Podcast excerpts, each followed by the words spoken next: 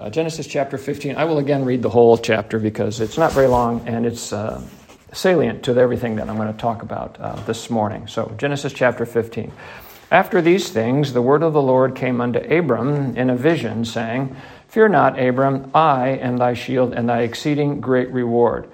And Abram said, Lord God, what wilt thou give me, seeing I go childless, and the steward of my house is this Eliezer of Damascus? And Abram said, Behold, to me thou hast given no seed, and lo, one born in my house is mine heir. And behold, the word of the Lord came unto him, saying, This shall not be thine heir, but he that shall come forth out of thine own bowels shall be thine heir. And he brought him forth abroad, and said, Look now toward heaven, and tell the stars, if thou be able to number them. And he said unto him, So shall thy seed be. And he believed in the Lord, and he counted it to him for righteousness. And he said unto him, I am the Lord that brought thee out of Ur of the Chaldees to give thee this land to inherit it. And he said, Lord God, whereby shall I know that I shall inherit it? And he said unto him, Take me an heifer of three years old, and a she goat of three years old, and a ram of three years old, and a turtle dove, and a young pigeon. And he took unto him all these and divided them in the midst, and laid each piece one against another. And the birds divided he not. And when the fowls came down upon the carcasses, Abram drove them away. And when the sun was going down, a deep sleep fell upon Abram, and lo, an horror of great darkness fell upon him. And he said unto Abram, Know of a surety that thy seed shall be a stranger in a land that is not theirs and shall serve them, and they shall afflict them four hundred years. And also that nation whom they shall serve will I judge, and afterward shall I come out with great substance. And thou shalt go to thy fathers in peace. Thou shalt be buried in a good old age. But in the fourth generation they shall come hither again, for the iniquity of the Amorites is not yet full. And it came to pass that, when the sun went down and it was dark, behold, a smoking furnace and a burning lamp that passed between those pieces. In the same day, the Lord made a covenant with Abram, saying, Unto thy seed have I given this land, from the river of Egypt unto the great river, the river Euphrates. The Canaanites and the Kenizzites and the Kadmonites and the Hittites, and the Perizzites, and the Rephaims, and the Amorites, and the Canaanites, and the Girgashites, and the Jebusites. And thus is the reading of God's word, and all his people say, Amen. Amen. Our Heavenly Father, we pray thee now that as we work through the latter portion of this section, that we will see the gospel, that we will see Christ, all of the things that he has done, the irrevocable promises of God that are in Christ, and that we enjoy the benefits of being his children and being indwelled by him. In Jesus' name we pray. Amen. Um, again, I want us to recall to mind in this section that there are two covenants that are set before us here. And it's important for us, I think, that we be able to separate between these two covenants. It's important for us to um, know which promises apply to us. The unconditional promise is the everlasting covenant, which sometimes is referred to as the new covenant, and separate those from the old covenant, the conditional covenant. Those do not apply to us, but the ones that apply to the elect of God are the ones associated with the everlasting covenant. So, with that in view, in this chapter, we're going to see that there are two promises to give land to some people. The question is, how is the promise made? How is the promise carried out? Uh, to whom does it apply to? And what is required to be the recipient of that particular promise? We see that one promise is via an inheritance to Abram. That's in verse 7, where the Lord says that he'll receive the land via an inheritance. The other is to his physical seed, which we understand to be national Israel, and that we read about in verse 18 and what follows from that. And we notice that it has physical dimensions. It is from that land is from the river of Egypt unto the great river, the river of Euphrates. And now, if you were to open up a map and take a look at that land there, that includes Israel, what we know of Israel today, which is um, but a small portion of it was during uh, David's day. Um, it includes Jordan, it includes Lebanon, it includes Syria and parts of Iraq. Those nations are encompassed by that geography that goes from the river of Egypt to the great river Euphrates. That was the land that the Lord promised to the seed of Abram. That's different than the land that he's going to receive by inheritance. It's much smaller. In Romans 4:13, it teaches us and tells us that the land that was promised to Abraham and his seed um, that they would be heirs of the world. The promise that he would be an heir of the world. That's the world word that's used as cosmos in Romans chapter 4, 13. So, in God's own commentary, he's telling us that what is meant in verse 7 of Genesis 15 is the new heavens and the new earth. In Genesis chapter 14, as I mentioned last week, it twice tells us that God is the possessor of heaven and earth. And certainly, as the possessor of it, his heirs would receive it upon his death. And that we certainly do. Now, the land that's given to national Israel is given in a conditional covenant. In order for them to receive that land, they have to be obedient unto God. It was given by virtue of condition. In Joshua chapter 21, verse 43, in Joshua 21, verse 43, we read, And the Lord gave unto Israel all the land which he sware to give unto their fathers, and they possessed it and dwelt therein. So I want you to appreciate in the book of Joshua, when Joshua has led them into the promised land, he's telling us that God gave them everything he said he would give them. He promised it to them, even though it's conditional. He gave it to them, even though they were disobedient. He gave it to them anyway. In Joshua chapter 23, uh, towards the end of the book, where he's fixing to make a speech to them about their idolatrous nature, he says in Joshua 23, I'll read verses 14 through 16. He says, And behold, this is Joshua speaking, This day I am going the way of all the earth, and ye know in all your hearts and in all your souls that not one thing hath failed of all the good things which the Lord your God spake concerning you all are come to pass, and not one thing hath failed thereof. So he's reminding them God gave you promises, and he fulfilled every single one of those promises to you. Verse 15. By the way, that's verse 14 is where most of these most uh, people stop when they're preaching about the Jews.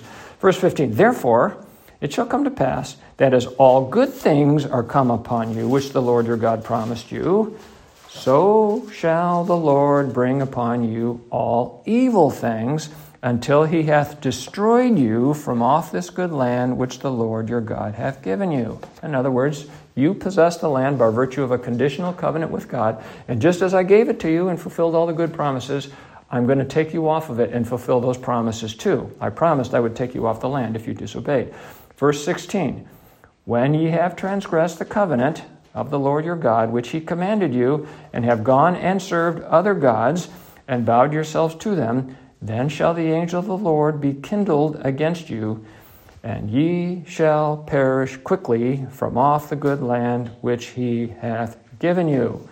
Now, if you know your Bible, you know that in Genesis chapter 24, he's going to lay out for them that they're idolaters. In verse 14, he says, Put away the gods which your fathers served on the other side of the flood and in Egypt and serve ye the Lord. He's telling them right now they're idolaters and they are in violation of the covenant, and they have always been in violation of the covenant. They were in violation back in uh, Exodus, they were in violation when they were in Egypt in terms of their relationship with God. They have always violated the first commandment, having other gods before the Lord God Almighty. So you can count on verse 16 taking place. They're idolaters. God has told him through um, Joshua that he's going to take them off the land by virtue of their disobedience to him. So, now, what I want us to do is step back a little bit from Scripture, and I want us to appreciate this is that God ever subjects himself to the same conditions he subjects the people to. Nobody on this planet that has ever lived has ever suffered anything that the Lord himself has not suffered. People go are cast into the lake of fire on the last day of judgment by virtue of their own sins. God spent an equivalent uh, equivalency of eternity in the lake of fire by virtue of our sins. So don't ever think for a minute that God is unjust and he's just going to like throw somebody else into the lake of fire. It's something that he himself will never have been subject to or experienced Whereas, in fact, not only um, will he suffer, or has he suffered on our behalf, but he's suffered extraordinarily more because it's collective. He's suffering for the entire sins of the church. And we know from Scripture that there are degrees of punishment. God is a just um, judge, and he does not give somebody something that is not merited, uh, punishment that is not merited by the sins they've committed. So he suffered far greater than anybody else. So we should appreciate that Christ Jesus is always subject to the things that we read about in the conditional covenant here. Jesus was made of a woman, made under the law, and he was always ever subject to the law, uh, which he must needs keep if he is to receive the promises that were granted to him from God. And there's a glory in that. We read about the glory of the um, Old Covenant. Um, so that when Moses went up to the mountain and recall that he came down and they couldn't look upon his face for the glory of the law. Well, there's glory in it. It testifies of the righteousness of Christ. Galatians chapter 4, verses 4 through 7 tells us about Christ being made under the law. It says, When the fullness of time was come, God sent forth his Son, made of a woman, made under the law, to redeem them that were under the law, that we might receive the adoptions of sons. So God subjected himself to the law. He was made under the law of a woman. And because ye are sons, God hath sent forth the Spirit of his Son into your hearts, crying, Abba, Father. Wherefore thou art no more a servant, but a son, and pay attention here, if a son, then an heir of God through Christ. And so you should have the Spirit of God, Christ, in you, so that you should, when you cry up to Abba Father, you can appreciate the relationship that you have with Him, and that you are indeed a heir of God through Christ. So, big picture parallel here now with respect to the land here. There's a principle that is set forth in the scriptures about how man is removed from the land because of sin.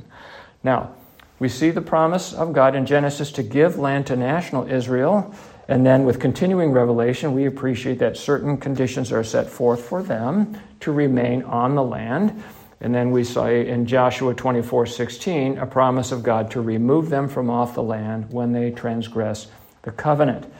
Now, we know in 2 Corinthians 1:20 it says, For all the promises of God in him, that is to say, in Christ, are yea, and in him, Christ, amen.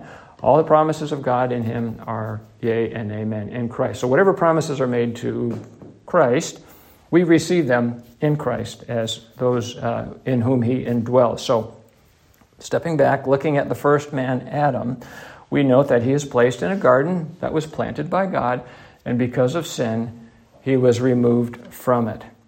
Then as man went out and spread in throughout all the earth, what did God do because of their sin? He drowned them all. He removed, them from the face of the land in the Noahic flood. Then we move into national Israel, where we see the Lord working with a particular people, and we see that they're given the land conditionally. They have to keep the law in order to retain the land, and failing to do so, what do we see? We see that God removes them from the land because of their sin, because of their idolatrous way. And He uses the Assyrians and the Babylonians to do that. The fact that they occupy but a tiny portion of the land that was originally given to them is indicative of the fact that they are walking in disobedience with the Lord. They are continually vexed by their neighbors, and God might very well wipe them completely off the land one day, but He's just given them a little foothold there. But they are walking in disobedience, and they are not in possession of the land from the river of Egypt all the way up to the great river Euphrates, nor are they occupying but a, a portion of it that we knew to be. Um, um, that we saw them. I, I, don't want to call it the Davidic kingdom because the Davidic kingdom went all the way up to the river Euphrates. And you can find in the scripture portions where he went up there and ensured all of his borders were in fact secure. But nevertheless, when we think of Israel, we think of it as, in scripturally speaking, larger than the geography, the geographical footprint it, um, it uh, displaces today. Um, however, they occupy just a small portion of it. We know that eventually God's going to remove all men from this earth because of their sin, and He's going to destroy this planet entirely. So, in conformity with the law, now step back here, we're going to see the gospel because we're going to look at Christ. Christ Himself, because of our sins, was removed from the earth when He was nailed to the cross and lifted up from the earth um, because of our sin. And what we read in Joshua 23 16 applied to Him quote, he perished quickly from off the good land which God had given Israel. So we see this wonderful parallel in that the promise to remove them from the land because of idolatry, because of sin, Christ bore on our behalf. Because of our disobedience, our sins were imputed to him. He was lifted up off the earth and he perished quickly. You recall that Pilate uh, was surprised that Christ was already dead uh, he was dead before they broke his legs. And he was dead, of course, because he gave up his life. Um, and it was not taken from him, but he perished quickly from off the good land which God had given to Israel. Now, in contrast to all of the things that I'm sharing with us here, we see that Abram is given land, which again is the cosmos in Romans 4:13, by an inheritance. He receives it through a different means than national Israel would receive their land. It's unconditionally given to Abram from Abram's perspective. Christ has to accomplish things, but Abram has to accomplish nothing. Inheritance, this inheritance is made possible through the obedience and through the death of Christ, who is the possessor of heaven and earth. Now, due faith, which is a gift of and a gift from God, Abram's sin was imputed to Christ, and the righteousness of God was imputed to Abram. Same thing is true for all of us today. Salvation, the methodology thereof, has never changed. It's a faith, it's a gift of God and a gift from God. Now, why do I use that language? That it's a gift of God and a gift from God. Because when we receive the gift of faith, we receive it from God, but ultimately in the context of salvation. What we are receiving is God Himself. We are receiving Christ because only He is faithful. And the faith that we exercise is directly related to the gift of Christ that is given unto us. The Scripture tells us that. So God is giving not only uh, giving us faith, um, um, but he is giving himself. And so that's what the Lord has in reference here to in Genesis chapter 15 when he says, I am thy exceeding and great reward.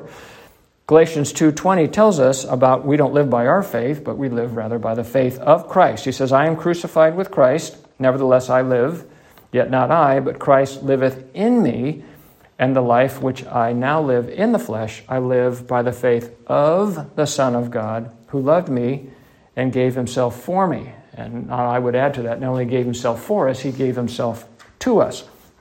So, we live by faith we live by his faith. And scripture tells us in Hebrews 12 2 that Christ is the author and finisher of our faith. He's the author and finisher of it. Indeed, he's the very substance of us. This is faith that he gave to us when he gave himself to us. Now, as I mentioned last week in verse 1 of Genesis chapter 15, that God preempts Abram's question about what wilt thou givest me, when he tells him that he is his exceeding great reward. So, there is consistent with what I'm sharing with you is that God tells Abram he's going to give himself to Abram. So, we can understand and appreciate this that in two ways, as I mentioned last week. Uh, primary in the context here, we have an understanding that God will give himself to die in Abraham and our stead do sin. But ultimately, and this is where the, our salvation is in an ongoing sense, is that uh, in greater revelation, we will appreciate that the Bible will help us to understand that the great reward we are going to receive would be God himself, giving himself to live in the heart of the life of his elect. You know, Scripture tells us that our body is not our own, but it's a temple of the Holy Spirit which God hath given unto us. And so, by this means and by this agency, is man made righteous. He's made righteous by the indwelling presence of God. As I mentioned the, during the fellowship time last week, that the absence of sin does not make a man righteous. The chair, there is no sin there, but the chair is certainly not righteous. Conformity to the image and likeness of God does make a person righteous, and that can only be true if God indwells a man, and when he does so, the man is said to be a quote, partaker of the divine nature.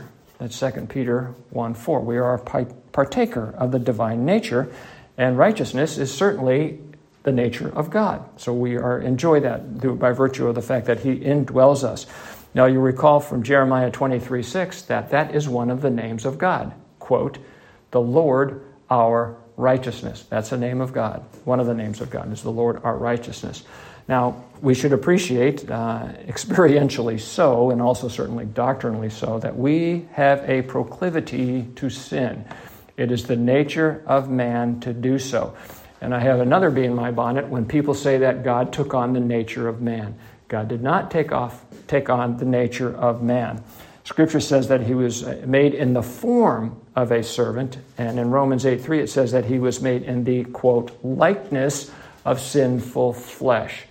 But he did not take on our nature. We by nature are sinners, and Scripture says that in him was no sin, he did no sin, and he knew no sin. It is not his nature to sin.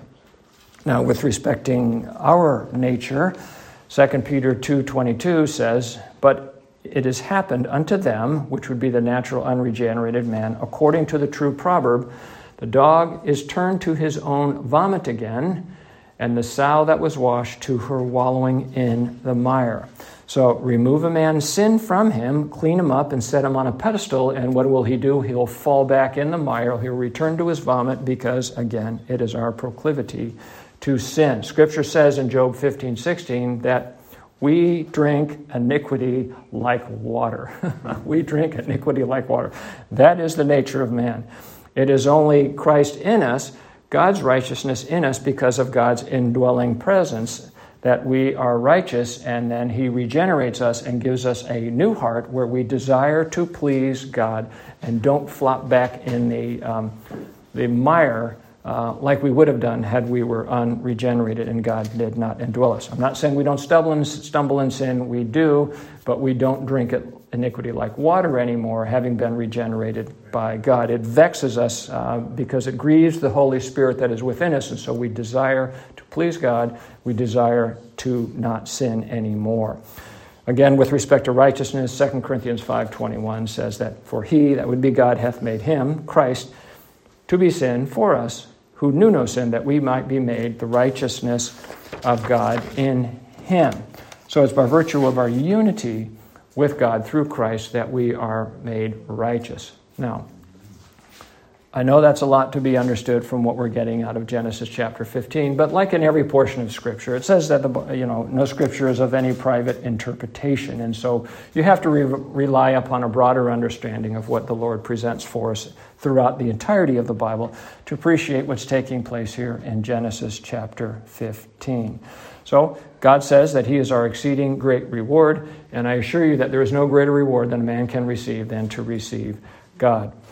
It says here that the heir that shall proceed out of Abram's own bowels, as I've shared with you, that that would be out of Sarah's womb. And I also want us to appreciate that Abram doesn't understand that, even though that's from the basics of scriptures, comes back from Genesis chapter 2, where he's one flesh with his wife. He doesn't get this, and sometimes the most basic understanding of things can, or the most basic misunderstanding can lead to great trouble. So, what follows Genesis chapter 15? Genesis chapter 16, where he lies with the concubine and creates, I don't know, 4,500 years of violence and misery in the East because he failed to understand the simplicity of what it means to be one flesh with his wife. So, but again, that's our Christian experience too. As we grow in the grace of the knowledge of our Lord Jesus Christ, we have a better understanding and appreciation of Scripture and more are more inclined to lean to on and look to the promises of God and less and less on our own um, understanding of things. So, um, he has been told here that it's going to be through a death, that he's going to receive this by virtue of an inheritance. And so we understand that to be the death of God himself, that through the death of God himself, Abram will inherit the cosmos as a joint heir with Christ because the heir is going to come out of his bowels, and we know that that's going to be Christ because it's in him that all the nations of the earth shall be blessed. And as I had mentioned earlier in one of the scriptures, we should appreciate that we are joint heirs with Christ, as indeed are all of the elect. Christ is the inheritor of all things, and we, uh, as his brother, are joint heirs with him. And Romans 8 17 again sets this before us. It says, And if children, then heirs, heirs of God and joint heirs with Christ. What Christ inherits, we inherit. Remember, all the promises of Him in Christ are yea, and in Him, amen. So we want to keep our eyes on what things Christ will inherit. Take your eyes off the, this world and the foolishness, the temporal things, and keep your eyes and look towards eternity. Scripture says that the visible things are temporal and the invisible things are eternal. So keep your eyes heavenward. Now, to help us appreciate or develop a better appreciation about, about what is in view here, about what the Lord intends for us to inherit respecting the land, that it is in fact the new heaven and the new earth. Just imagine what a foolish thing, what a, a vain thing it is, what an empty thing it would be if the Lord were to die to secure for him and himself, him and us, an inheritance that God's going to then burn up and dissolve and, get, and destroy. I mean, that's just the, the epitome of, of vanity.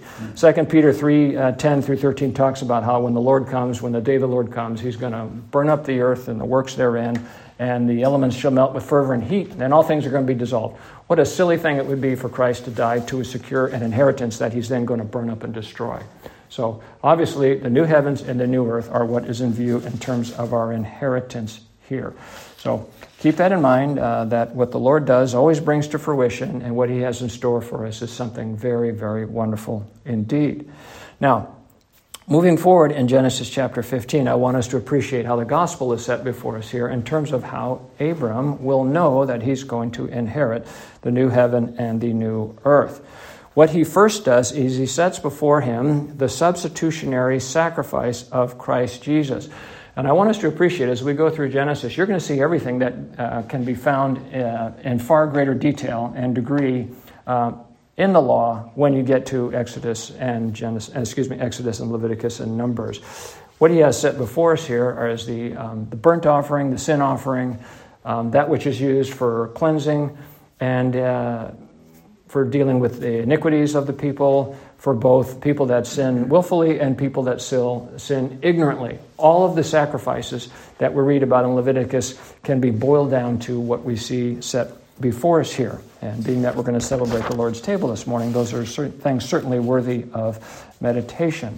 Now, first we note that God instructs Abram to slay the animals. He tells him what to do to take the animals and to divide them in half. And those, of course, represent the substitutionary offering of Christ himself, which Abraham has already been, been engaged in. And we saw that actually began in Genesis chapter 3 when the Lord himself uh, slew an animal and clothed Adam and Eve. And then we see it, of course, with respect to the sacrifice of Abel, an offering that the Lord accepted because it pointed to Christ and the wages of sin is death. So Abraham knows these things. He's been doing it for a while, but now he's told to take these um, five animals total, three specific he divides in half, and then he puts two birds here.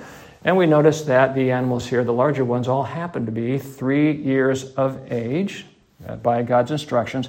And so we should appreciate that it was in the third year of our Lord's ministry that he was crucified and slain. It was on the third year of our Lord's ministry that he was delivered by the determinate counsel and foreknowledge of God, in other words, by all these instructions that God had set forth ahead of time, and he was taken by wicked hands, crucified, and slain. Now, what is Abram's participation in this? He's got the wicked hands, so he's going to be the ones who's going to slay the animals when he cuts them in half here. Now, as I continue with this, I want you to keep this in your mind here. If you look over at verse 18, it says, The same day the Lord made a covenant with Abraham. The word made there in the Hebrew word is cut. You actually cut a covenant, and we'll talk a little bit about that later. But that's what's taking place here. He's cutting a covenant, dividing the animals in half here. Now, after he does this, after he cuts the animals and they're laying, the carcasses are laying on the ground, we see that the next thing that he does here is he has to chase away the fowls of the air, which we know from the parable of the sower represent the wicked one, represent Satan that would come and try to snatch away and devour the gospel, the words that were preached in people's heart. That's what comes immediately after you preach the gospel is Satan comes around and he's represented by the fowls of the air. We know that because that's what the Lord tells us in the parable. Um, so, what he's doing here is he's defending the gospel. He's defending the um, faith which was once delivered unto the saints. It speaks about that in Jude chapter 1, verse 3. He's earnestly contending for the faith which is the gospel of common salvation, meaning the salvation methodology has never changed. And so he's there he has to do, he has to defend it to keep the fowls from taking away portions of the things that have been set before him that represent Christ. And so, in every age and in every day, men have had to do this. They've had to defend the simplicity of the gospel as it is in Christ. From Abel all the way down, Satan and his minions would endeavor to undermine the gospel. They would deny who Jesus was, they would deny his divinity. Divinity. They would deny that he was not God manifest in flesh. They would deny or claim that he didn't die or that having died, there was no resurrection because his body was stolen from the tomb. There's always something that they seek to attack with respect to the simplicity of that Christ, you know, died for us, he was buried for us, he rose for us, and he ascended for us. So if you get back past the very basics of his divinity, his death, burial, and resurrection, then they would claim that you have to do something to contribute to your salvation besides your wicked hands. So they would have to tell you that you would have to have uh, faith and some acts of charity, some good works. You have to contribute something for your salvation to merit God's favor. Well, they would tell you that the faith, I mean, they'll go so far. They'll say, well, the faith is really your own, that you are the one, the belief originates and generates from within you, and that is the source of the faith, not Christ, not God, but rather you. You heard the gospel, uh, you made an intellectual assent. Yeah, that sounds like uh, something that I can get my, sink my teeth into, You and that um, it relied upon you to do so. And then once they get you there, well, then, or if you're there, then they'll tell you, well, you now you can lose your salvation. If you don't uh, walk in perfect conformity to the moral law, well, then you can uh, lose your salvation. That God, who uh, found something meritorious, meritorious in you when He saved you, you know, there's something in you that, why, if, if that is gone from you, then He would then um, um, uh, push you out of His kingdom. That, of course, we know all is false and, um, and not true. Um, so, people endeavor to attack the gospel of of Christ, the simplicity that is by grace alone, through faith alone, in Christ alone. So, all of these things, all of these attacks upon the uh, gospel are always really attacks on God and on Christ in particular, and they would undermine or seek to undermine the sovereignty of God and the rest we enjoy in Christ and try to shift that some of that a portion of that sovereignty unto you as though you can override God's will in your life that God can't save you if you don't want to be saved and having saved you can lose you if you jump out of the palms of his hand you know and he says of course that no one can take you from my hands we are safe and secure in Christ. And so, what is man doing, of course? He's really dethroning God and placing himself upon the throne because he's saying, No, you're not sovereign, but I am. I can, I'll determine whether or not I'm going to glory or if I'm not going to glory. It rests with me, not with you. So in verse 12, we see that Abram has successfully defended the gospel. We see that as the sun goes down and as the day star, I'm adding here. The day star, of course, is Christ. When it sets beyond the horizon, we see that a deep sleep comes upon Abram, and a horror of great darkness falls upon him, which is indicative of eternal death, eternal separation from God. Now, Scripture tells us of a truth that all men are in bondage to fear of death. That's Hebrews 2:15. All men are in bondage to fear of death. You know that because when you go to these old folk homes, people are take one medicine after another to try to prolong their lives. It's a great profession to go into if you want to always have a secure income, is to be in the healthcare field because people being afraid to die will do everything they can to extend their life. Satan knows that to be true. He says that, yea, all that a man hath will he give to save his skin. So people um, eventually transfer their wealth from their estate to the American Medical Association or those associated with the healthcare professions. So all men are in bondage to fear of death.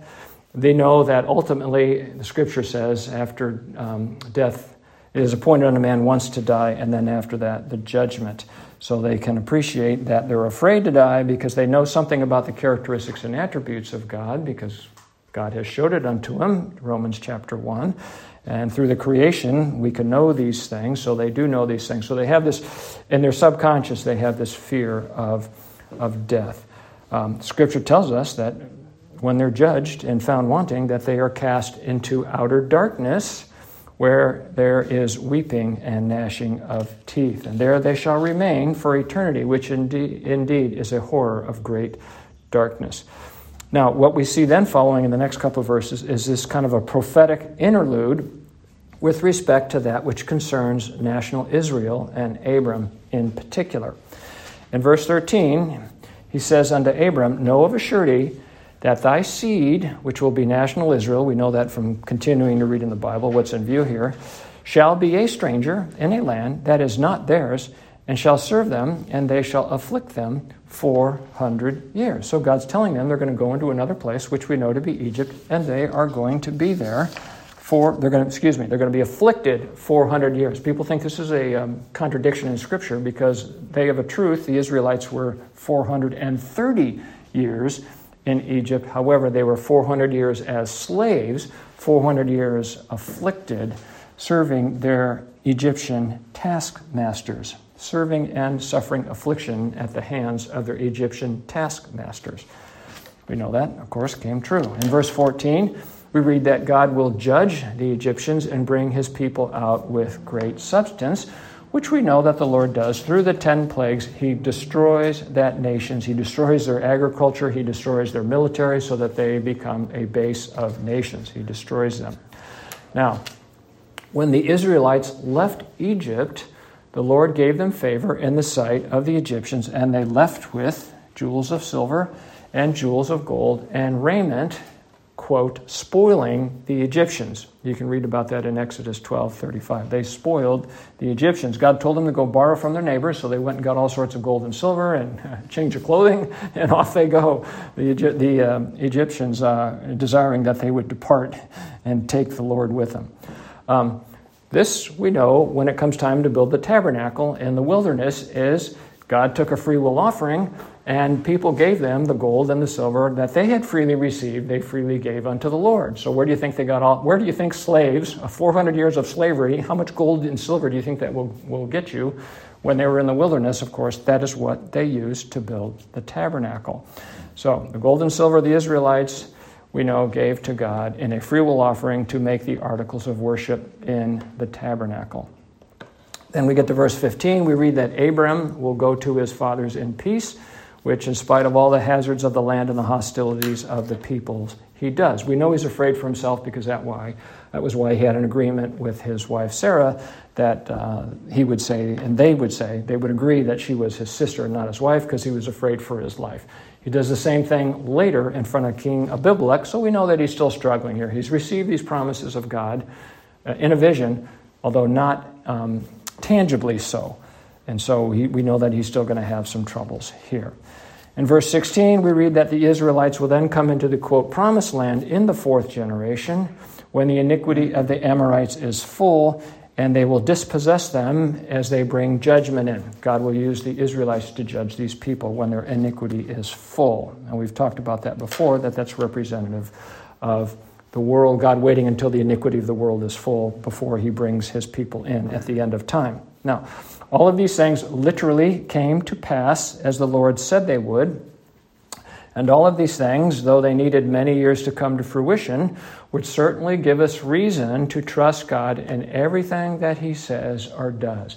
When you read through this, and God says that what things were written aforetime were written for our comfort, that we through patience and the comfort were written for our learning, that we through comfort and, and patience of scriptures would have hope. We read these things that what happened to the Israelites. We read about the promises God made to them. We read about the fulfillment of those promises, how He uh, walked with them and protected them, and know that He does the same for us. God does everything that He says He will do. So, again, as we struggle with the issues of life, as we look around this country and this world, we should read the promises of God and rest in Christ. Everything is under control. Um, as we read earlier in Joshua 23 14, that not one good thing, not one of the good things which the Lord God has spoke concerning us has ever failed us. It'll all come to pass. Not one thing will fail in spite of ourselves. And that was what he was telling them. In spite of the way you people have behaved yourselves, all of God's good promises have come to fruition. And indeed, as his chosen people, as the elect of God, in spite of ourselves, everything, all these wonderful promises will come true. He says that in Romans chapter 8. Nothing will separate us from the love of God. Not even yourself will separate you from the love of God. He will never leave us nor forsake us. All of the promises will be fulfilled for us on our behalf in Christ. We can rest in that. We just need to be patient. Now, in these same verses, there are spiritual truths um, which are set before us here. It's another one of those times when you need to take about three steps back from the Bible and look at the big picture here because God is setting before us the panorama of salvation. And In a spiritual context, we see in verses 10 and 11 where the Lamb is slain from the foundation of the world, because that's where the surety of our eternal inheritance starts. It starts in Christ. Uh, Revelation 13:8, he's the Lamb of God slain from the foundation of the world. So this whole process starts. This is how you're going to know. It starts in this in the um, in the uh, death, burial, and resurrection of Christ. It starts with the um, the Lamb slain from the foundation of the world. In verse 12, we see the fall of man, the deep sleep and the horror of darkness that comes upon man. In verse 13, we see our pilgrimage in this world and our bondage to sin. In verse 14, we see judgment whereby we are freed from the bondage of sin. Remember, what did they have to do to be freed? They had to slay a lamb. So it speaks of the judgment of Christ in terms of freeing us from the bondage of the from the house of bondage, our bondage of our sin, and they leave with great riches, as indeed do we leave with great riches associated with Christ. Ephesians 3 8, and there are other scriptures which give more details. I'm just throwing one at you where it says, speaks of the unsearchable riches of Christ we, as beneficiaries of what Christ has done on our behalf, when we receive Christ, we receive unsearchable riches of Christ, and we now wear the garments of salvation and the robe of righteousness. Uh, Isaiah 61:10 speaks about things. What things we have, we freely received, and we freely give to Christ, presenting our bodies as living sacrifices, holy and acceptable unto God. We have received salvation freely, we've received regeneration freely, and so we freely offer ourselves um, unto Christ. It's a free will offering.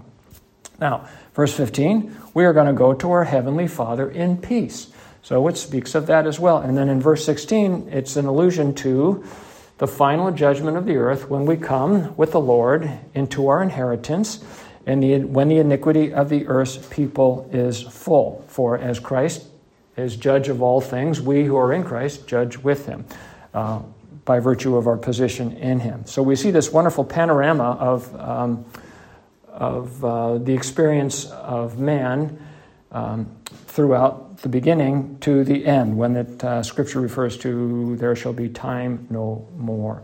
Um, we have all of this set before us here, and all of this is revealed to Abraham when he's in a deep sleep. So and throughout the course of time, as the Lord saves his, his people, he searches what is in their hearts and he refines them and he purifies them for his service and for eternal fellowship with him. And this we see in verse 17 when it speaks of a smoking furnace and a burning lamp that passes between the animals that Abram cut in half. With the exception of the birds, all of the animals are cut in half, revealing their inward parts. And we know that it is upon the inward part of man, it is upon his heart that man looks. Scripture tells us very plainly in Hebrews 4 12 and 13 that he, the Word of God, which is Christ, is a discerner of the thoughts and intents of the heart. Says that neither is any creature that is not manifest in his sight, but all things are naked and open unto the eyes of whom we have to do.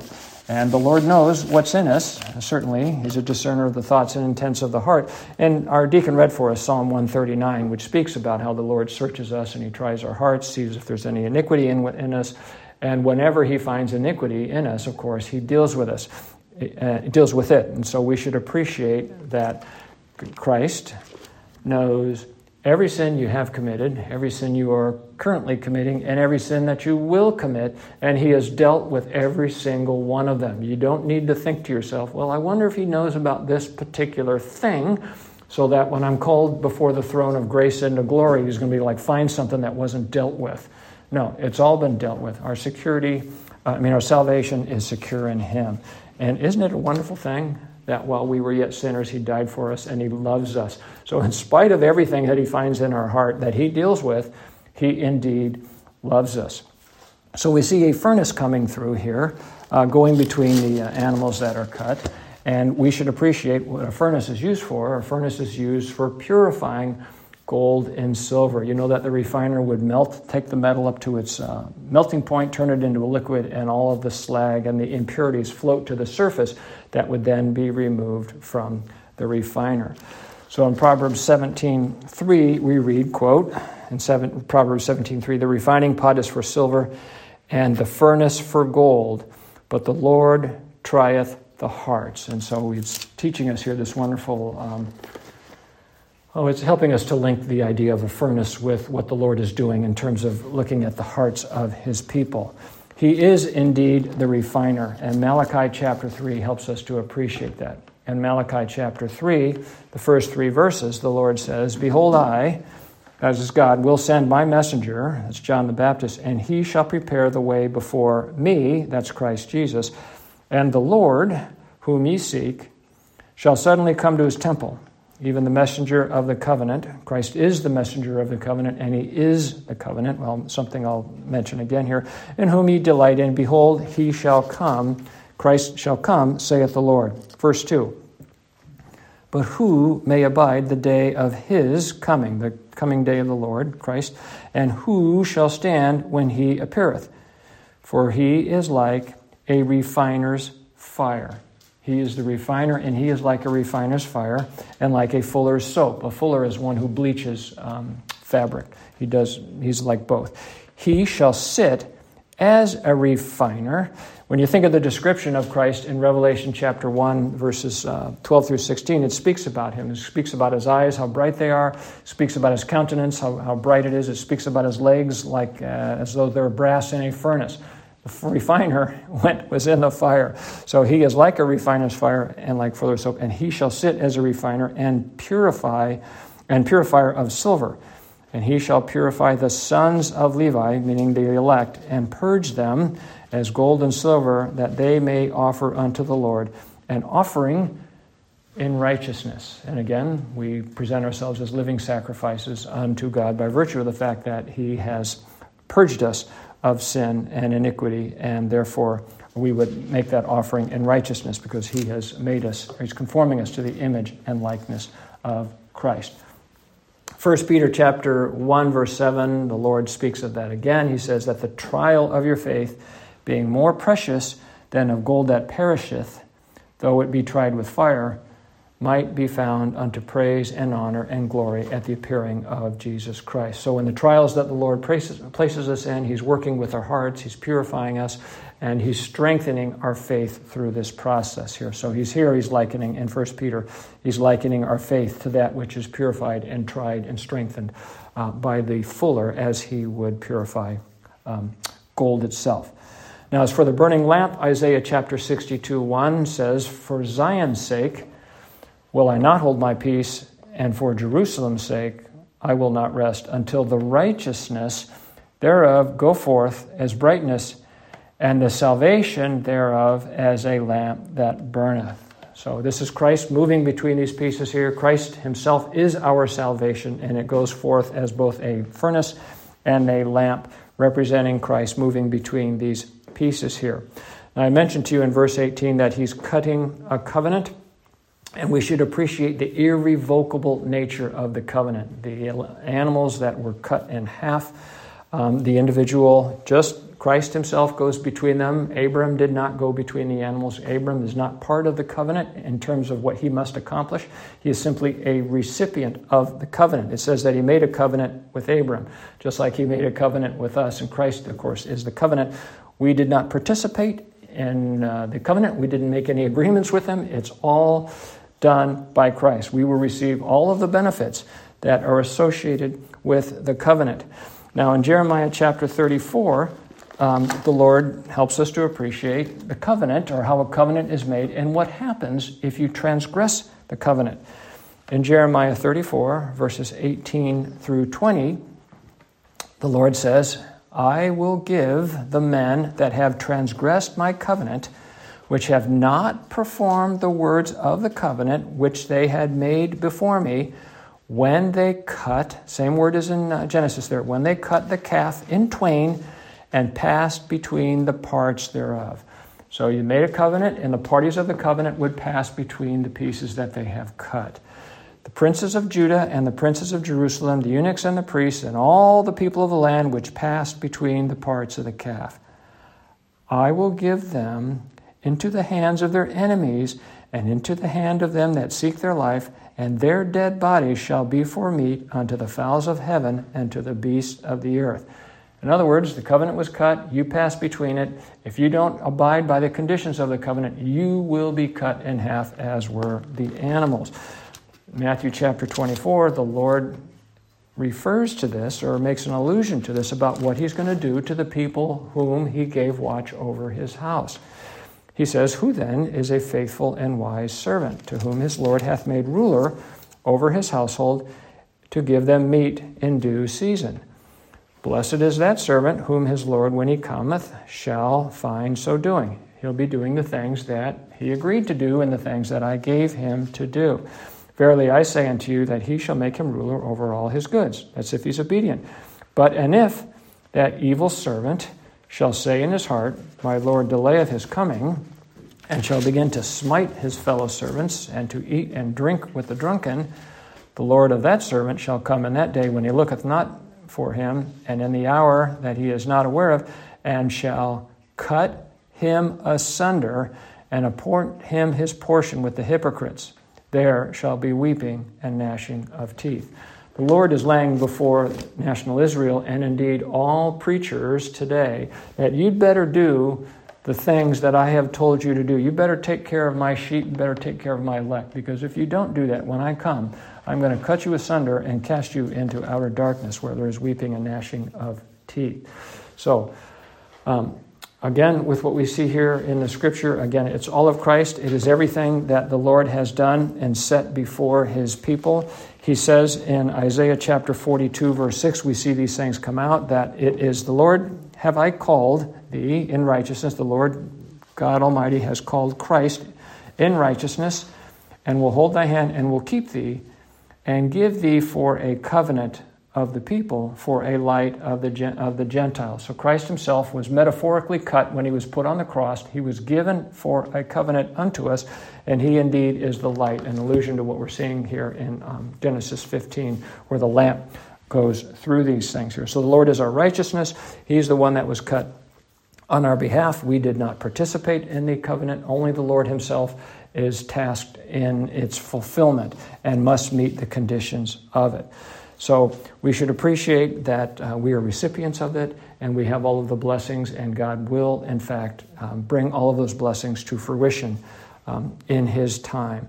Now, this section closes out in verses 19 through 21, and what we see there is if you get out all your fingers, there are 10 nations that are subject to um, the Israelites when they come back into the promised land. And he's telling us, it's an allusion to what you read about in Revelation chapter 17, where it talks about 10 kings and these ten kings will really uh, will be given unto um, unto Christ and his saints. In Revelation chapter 12, excuse me, Revelation 17, verse 12, it says, And the ten horns which thou sawest are ten kings, which have received no kingdom as yet, but receive power as kings one hour with the beast. Now the Lord uses the number 10 as representative for all of the all of the kings of the earth. These shall these have one mind and shall give their power and strength unto the beast. They have one mind to be in opposition to Christ. They give their power unto the beast, and we know in in uh, Psalm chapter two that the nations. Um, uh, why do the nations?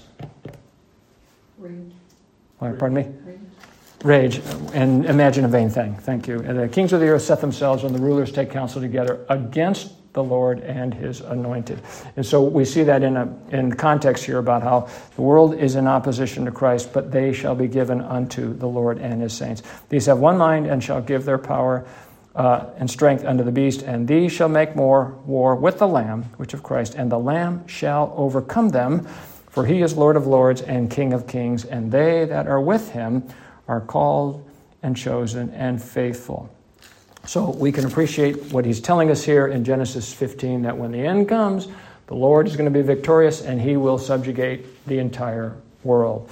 Uh, now, I'm not saying he's coming physically to rule from Jerusalem. Don't read that into it. I'm simply talking about when he comes on the day of the Lord, that he will put an end to all of this foolishness.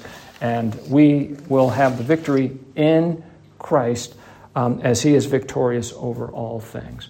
So, as I close again, I want us to appreciate the wonderful, um, the wonderful gospel truths that are set before us here in Genesis 15. How that we are the recipients of this wonderful everlasting covenant. We are the recipients of all of God's promises. Christ was the one who is the covenant. He made the covenant, and He will fulfill the covenant, and we shall reap all of the wonderful benefits and glory associated um, with that.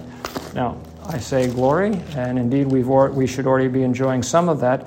But we know, as it says in Romans 14, that the Lord calleth those things which be not as though they are. And so in Romans chapter 8, it says in verse 29 For whom he did foreknow, them also did predestinate to be conformed to the image of his Son, that he might be the firstborn among many brethren. Verse 30 Moreover, whom he did predestinate, them he also called, and whom he called, them he also justified, and them and whom he justified, them he also glorified. So the Lord is telling us here that we've already been glorified. I don't feel like it, but I know that he calls those things which uh, be not as though they are. So I know it will come to pass because all of his promises do. All the promises of him uh, in Christ are yea, and in him, amen. And with that, I'll say amen. amen.